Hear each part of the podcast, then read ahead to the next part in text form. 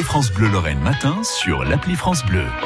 Il est 8h52, on s'intéresse à la formation et à l'emploi comme chaque week-end avec vous, Damien Colombo. Ce matin, à la découverte des futures formations qui seront dispensées à la rentrée prochaine dans les organismes de la région.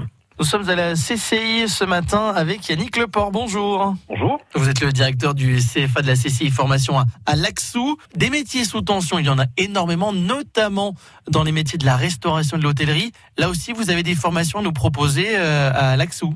Oui, nous avons donc euh, les formations qui répondent aux différents niveaux de la branche hôtellerie-restauration. Ça va du niveau 5 chez nous, du CAP, jusqu'au niveau 3 au bac plus 2.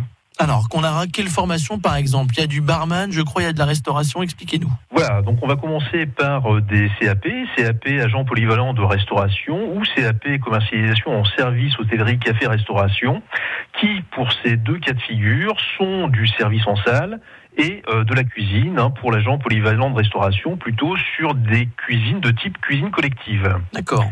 Sur euh, le niveau 4, nous avons le BP Varman, une exception aussi en région, euh, et qui peut se faire à l'issue d'ailleurs euh, d'un premier CAP en hôtellerie-restauration, avec une spécialisation, il est vrai, hein, sur des métiers qui sont plus tournés, donc métiers de la nuit ou grands hôtels. Alors pour ces formations, il y a des prérequis pour pouvoir s'inscrire, peut-être des dates avec des formations proches?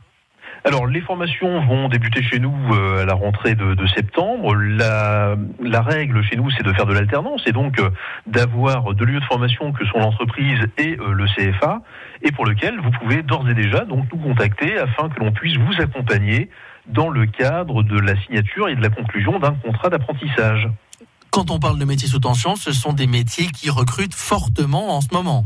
Exactement. Donc euh, les jeunes qui sortent de chez nous, à plus de 80%, ont un taux d'insertion vers ces différents métiers, qui sont des métiers porteurs, qui sont des métiers aussi très plaisants, puisque euh, il ne faut pas enlever la dimension humaine, hein, naturellement, de l'ensemble de ces métiers.